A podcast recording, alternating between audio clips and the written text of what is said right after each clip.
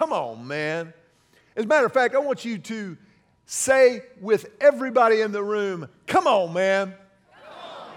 Doesn't that just, that's just a great thing to be able to say, isn't it? It just, you know, you, you can say, come on, ladies. It just doesn't sound the same. It's just, it's just not, it doesn't have the same ring to it as, come on, man. And over the next few weeks as a church, we're going to be laser focused on the biblical concept of masculinity. And, and I really believe with everything that I have that it is the, the desire of every single healthy, God honoring man that his family, his, his friends, his coworkers, his community, even his country would have a little bit of faith in us. I, I think that's part and parcel of what it means to be a guy. Now, it's very, very important that, that you ladies understand that this series is designed as much for you as it is for any of the men of the house. Because I believe with everything I have over the next few weeks, through this series, God is going to give you a, a deeper, more profound understanding of the male of our species. Women, are there any of you who have too much understanding of men in the house? Let me just. Now, the fact of the matter is, we're not that complicated. We're, we're really not. I mean, I know Julie was, was shocked when we first got married, and we'd be sitting at home, hanging out, just the two of us, and I could sit there for untold minutes, even hours, quiet, silent, and she was like, What are you thinking? I'd be like, Nothing. and I will never forget the, the incredulous look on her face, like, you're, you're not thinking anything. I'm like, Really not. There's nothing going through your mind. No, I mean, I'm just hanging. What are you doing? we really, really, and I think that's part of what confounds women about men, you, you, because you all are so relationally astute. You, you have a, a, that, that women's intuition that is so very real, that's a God given gift. You're so far ahead, of, you're playing chess while we're playing checkers. You can't imagine that we're that simple. We're that simple. And this is, this is part of the wisdom that God has, I think, in store for all of us over the next few weeks. Now, I, I thought about starting this sermon with the theme from Jaws. Because the fact of the matter is, we're going to be wading into some shark infested waters today and over the next few weeks because you and I live in a, in a culture that is marked by confusion and, and chaos and uncertainty where the roles of men and women are concerned and, and how we interact on a, on a fundamental, functional level day in and day out. I remember as I was preparing and praying for this series, I couldn't help but think about when I was coming out of high school 100 years ago, the United States Marines had a recruiting campaign that some of you might remember, but it went a little something like this. Check this out. You begin with raw steel. Shape it with fire, muscle, and sweat. Polish it to razor-sharp perfection. We're looking for a few good men with a mettle to be Marines.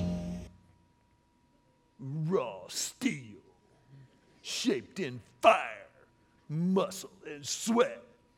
Now, you know what's funny? I went back and looked that up. That was 1985, the year I graduated high school. And there was no mistaking that campaign of the United States Marines was aimed at half of the demographic. That was all about what? A few good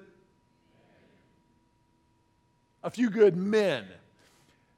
Contrast that just one generation later with the current Marine recruiting campaign. Check this out.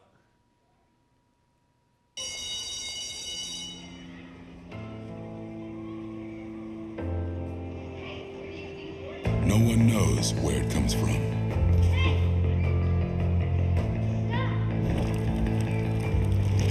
Some have it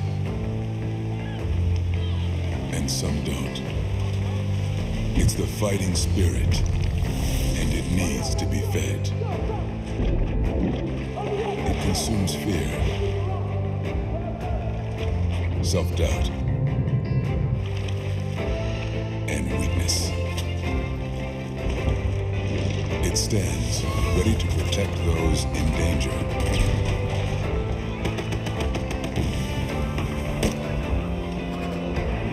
Fight whatever shape the battle takes.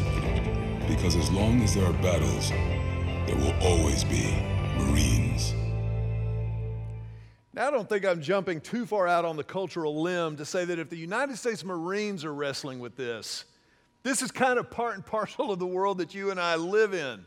And yet, it's into the middle of this vortex of confusion and, and chaos in our world that God speaks incredible clarity, incredible peace, and, comfort, I believe, to help us understand how this plays out at its most fundamental levels.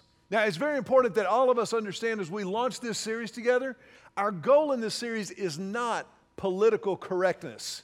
Our goal in this series is biblical correctness. We want to understand how God has wired up the world and specifically how He has wired up men and women to function in His world. And not just how, but why. For us to understand why it is that God did what He did. If you've got a Bible with you, look in Genesis chapter 1. Genesis chapter 1 is all the way back at the very, very beginning. And there's a passage in Genesis 1 that I think a lot of times we skate over, just kind of considering that it's just kind of some little details. But in reality, there is a lot of theological punch and power packed into Genesis chapter 1, verse 27. This is what the Bible says. So God created man in his own image. And the word man in this context means humanity, all of people, mankind. God created people in his own image. In the image of God, he created him. Check this out male and female, he created them. Male and female, he created them. And this really is kind of the foundational baseline for this series. You might want to write this down on your notes page that's in the program that you got when you came in so that you have this to come back to. Here's, here's the bottom line men and women are different. I'm just, I'm just, just putting it out there. Men and women are different. We're, we're different.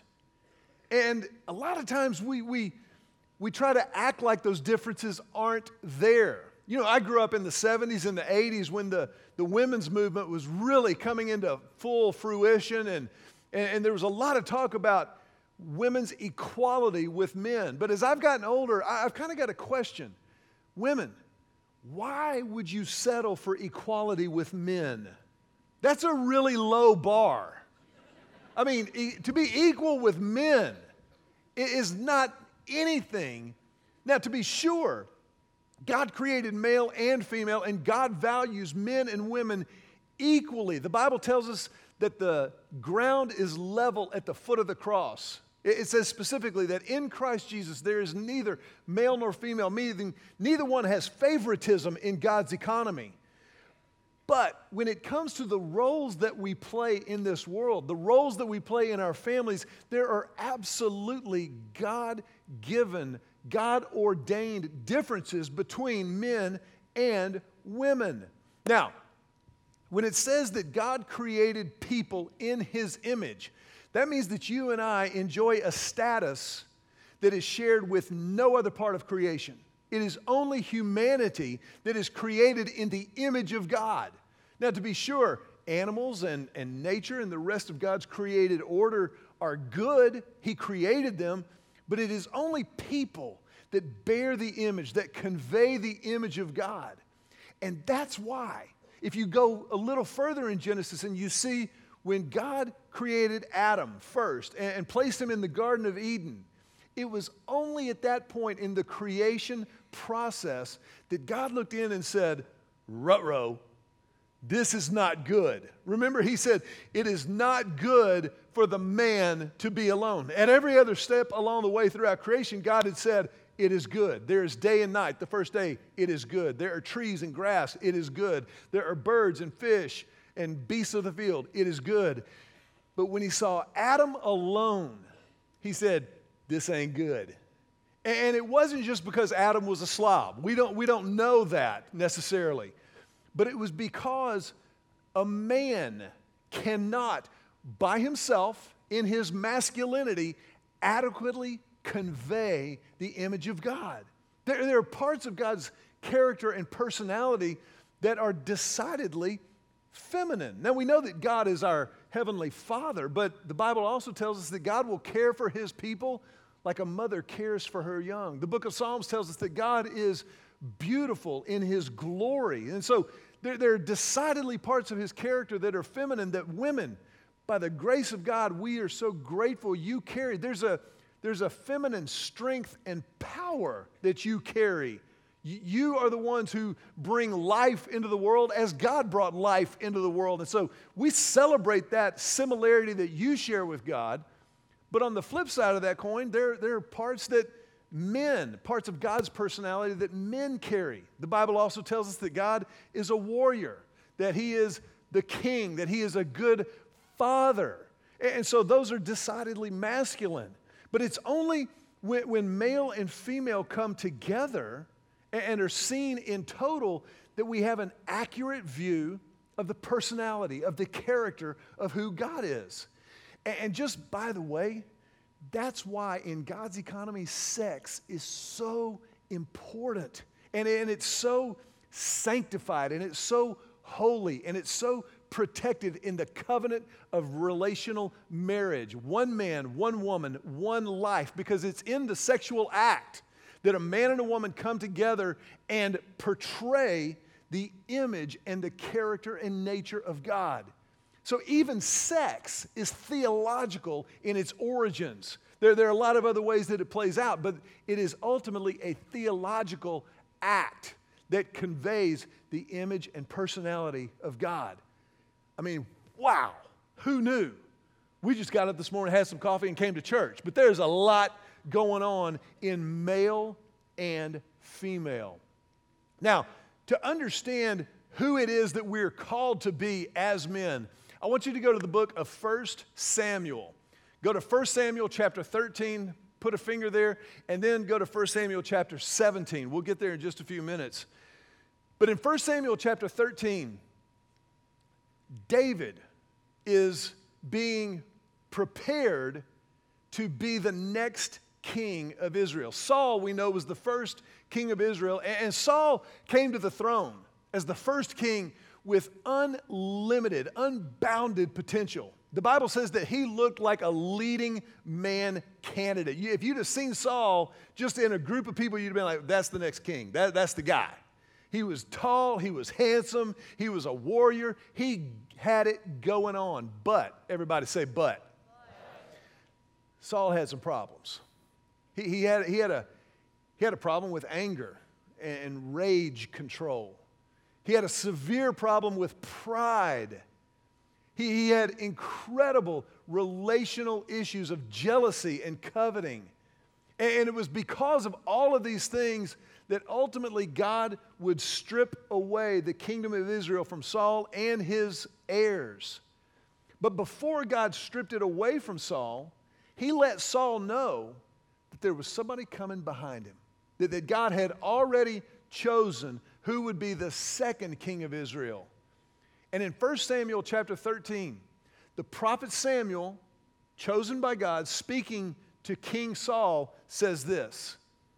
He says, The Lord has sought out a man after his own heart and appointed him leader of his people because you have not kept the Lord's command.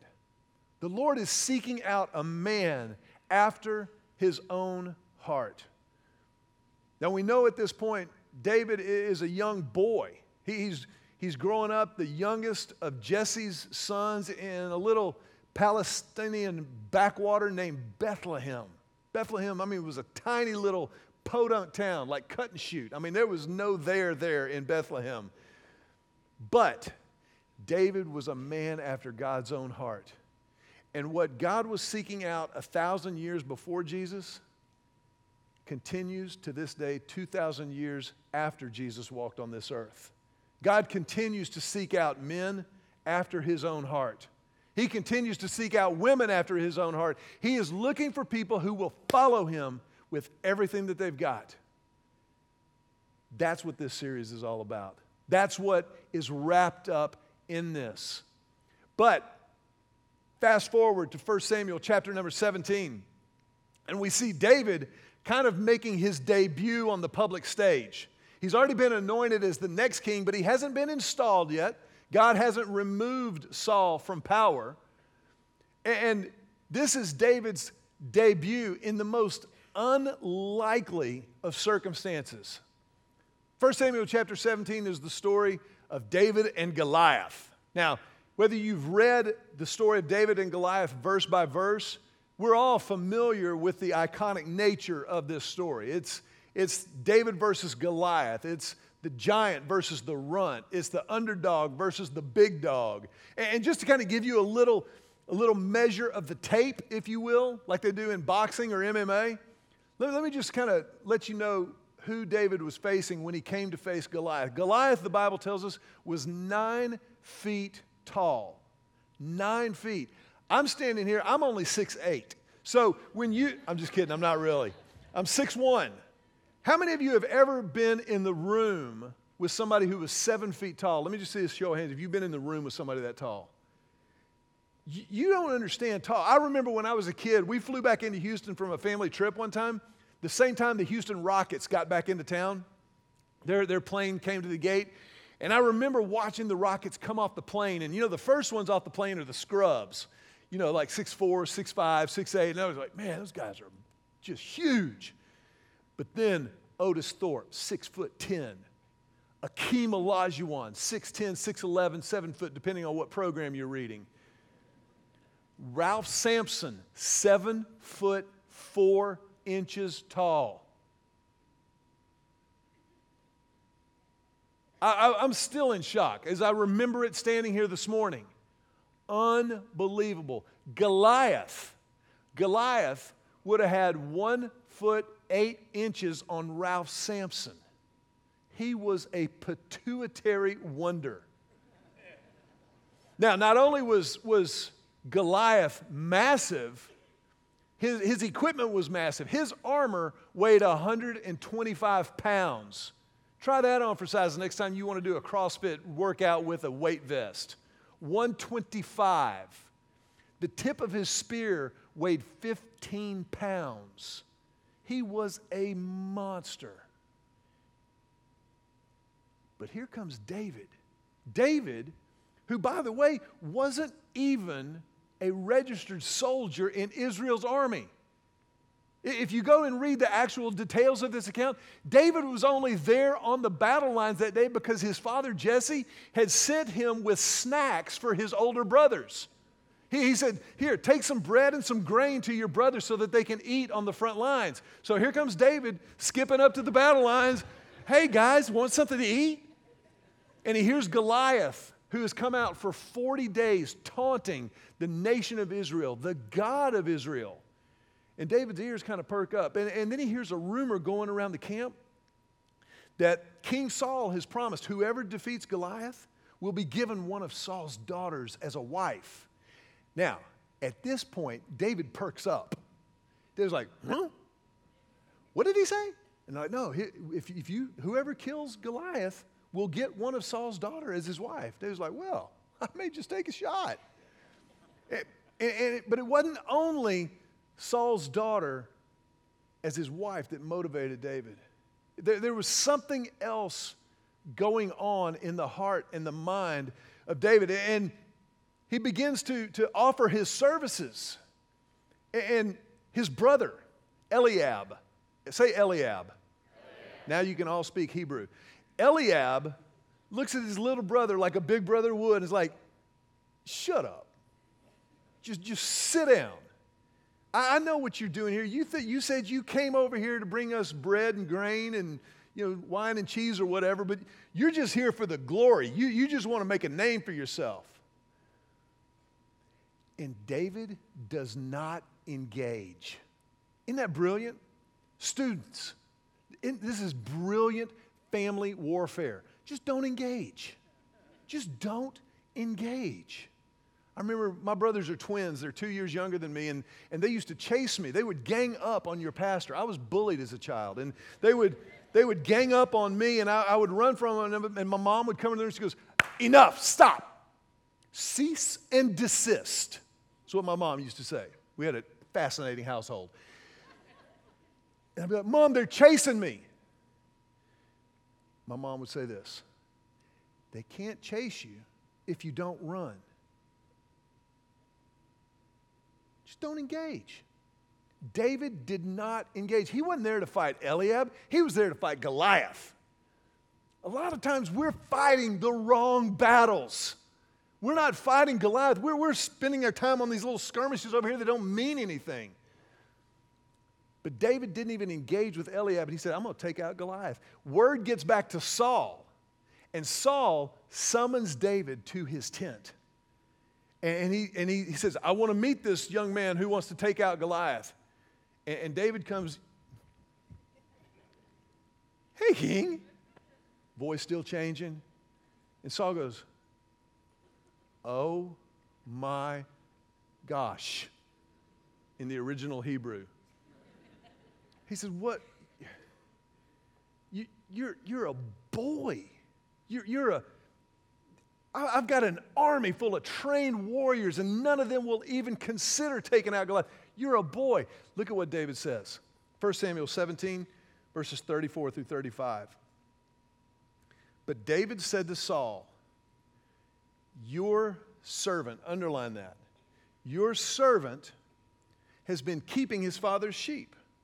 When a lion or a bear came and carried off a sheep from the flock, I went after it, struck it, and I rescued the sheep from its mouth. When it turned on me, I seized it by its hair, struck it, and killed it. Now, time out for just a second. This is a fascinating conversation. David has already been anointed as the next king of Israel. He, he knows he will one day replace Saul. And yet, when Saul questions his desire to take out Goliath, how does David refer to himself? He says, Your servant. Your, your servant. David understood God's gift of authority. He understood God's gift of authority. He knew that he would be the king, he would be sitting on that same throne one day.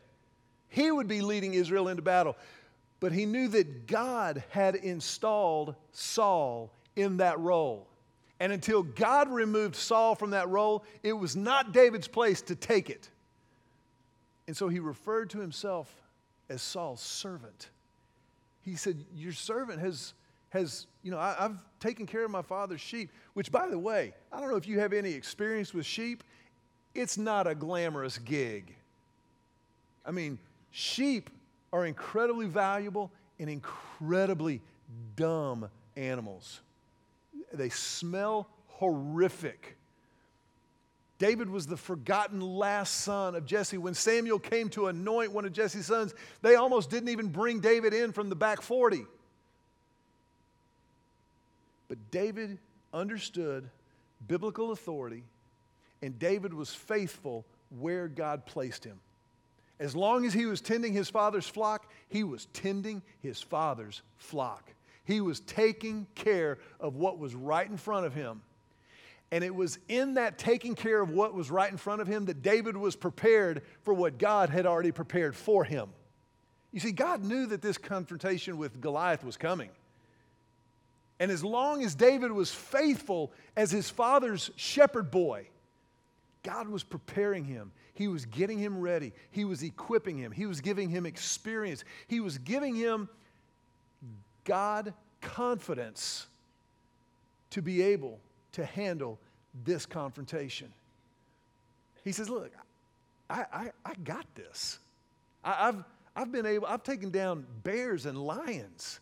This is, this is a human being. Now, he's big, but this, this is a person. David goes on. Verse 34, I'm sorry, verse 36 and 37. He says again, Your servant has killed both the lion and the bear. This uncircumcised Philistine will be like one of them because he has defied the armies of the living God. The Lord who delivered me from the paw of the lion and the paw of the bear will deliver me from the hand of this Philistine. So Saul said to David, Go, and the Lord be with you. Go, and the Lord be with you. Isn't that a moment? Wouldn't we all love, men and women alike, to have the confidence rooted in experience and the courage to go face Goliath. Now, I, I don't know what your Goliath is this morning. I, I don't know what giants are staring you down, calling you out, and defying God's presence in your life. Uh, but I do know this we've all got them. No one lives a Goliath free existence. No one. Your Goliath may be, maybe, maybe your Goliath is, is like Saul. It's, it's anger. And you've got kind of like a, just a hair trigger rage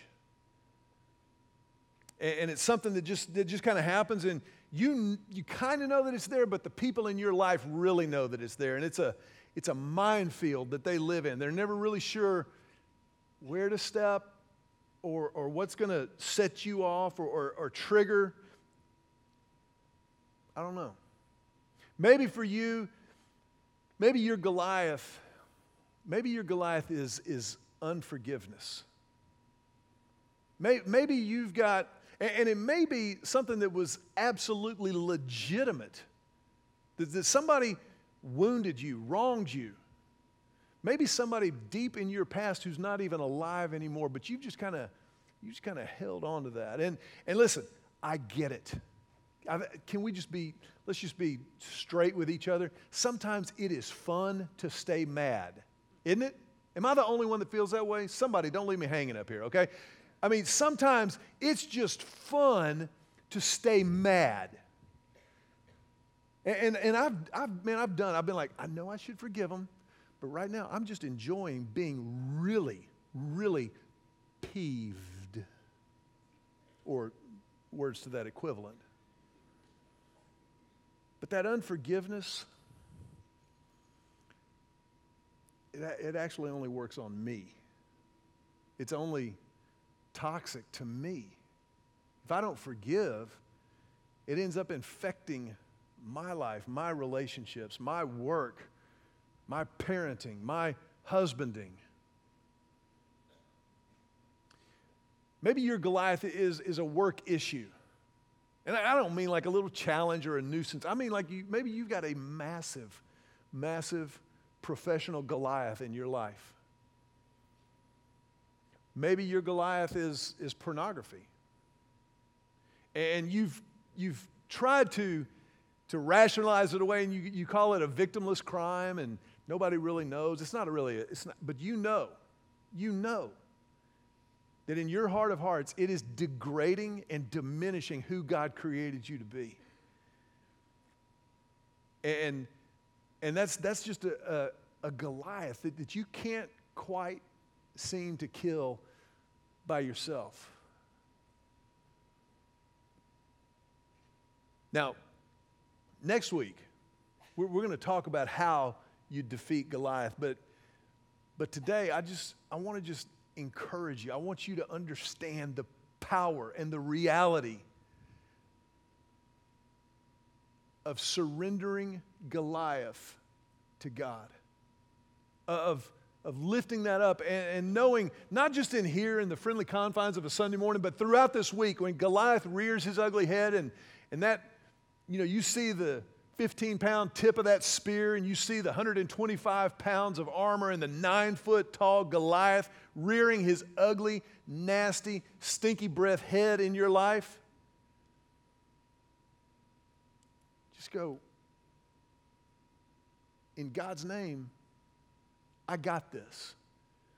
Because here's what you know to be true, like David knew to be true God hasn't brought you all the way this far to leave you hanging. That's what David was saying. He said, Listen, I've, I fought the bear, I fought the lion, I, I've taken care of sheep, but I know that I can defeat this giant because of the presence of God.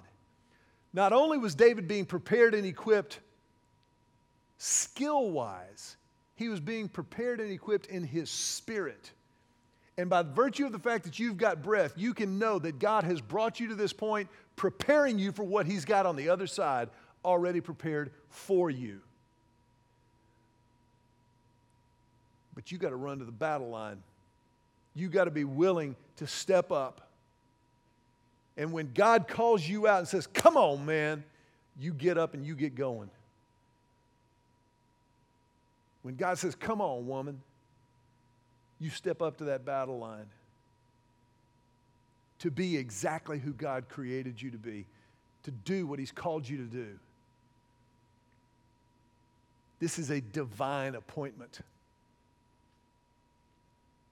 I want to ask you to bow your heads for just a brief moment. And in this moment,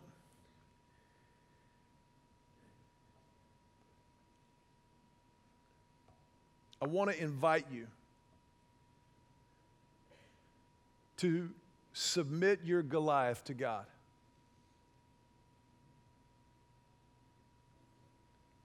Not only for this moment, but as a practice run for when you step back into the battlefield this afternoon, tomorrow morning, as you walk into your place of business, as you prepare a family for the week.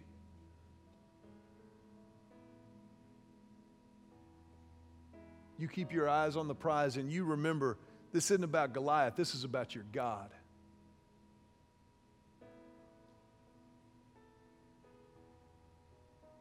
And that in Christ Jesus we are more than conquerors.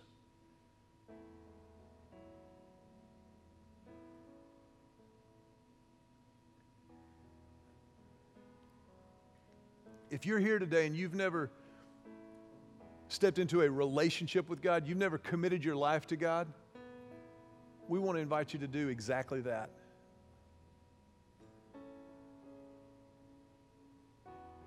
Just to pray a prayer of commitment, a prayer of beginning. Just silently, right where you are, talk to God. He's perfect. He knows your heart already anyway, but communicate with Him. This is a relationship. And you pray that prayer of commitment just silently, right where you're sitting. Just say, just silently say in your own words, just Jesus, I need you. I confess my sin to you. I claim your forgiveness. And I will follow you from this moment forward with everything I've got.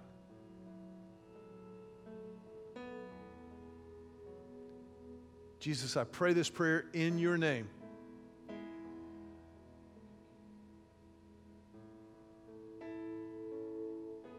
If you would just remain with your heads bowed for a, for a moment, a holy moment. But if that was your prayer and you meant it, then I want to make sure that you understand this is the greatest moment of your life. And I want to invite you to do just a couple of things to stamp this moment, but also to to propel yourself into what's next, what God has for you. If you would just fill out the Connect card that's in your program,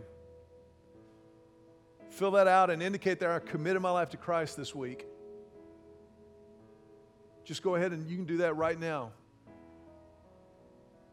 And you can tear it off at the perforation and just hand that to one of our ushers before you leave today. Or maybe at the, the blue tent out underneath the big lobby over here. And what that'll do is that allows us to just be a family of faith. It, starts a conversation that will proceed at, at whatever pace you prefer, but we're available and we want to help. And then, second, as our heads are bowed in this sacred moment, if you would just raise your hand, just raise your hand and stamp this moment both in your life, but also in the life of this church family. Because there's nothing more important to us than when God does that in somebody's life.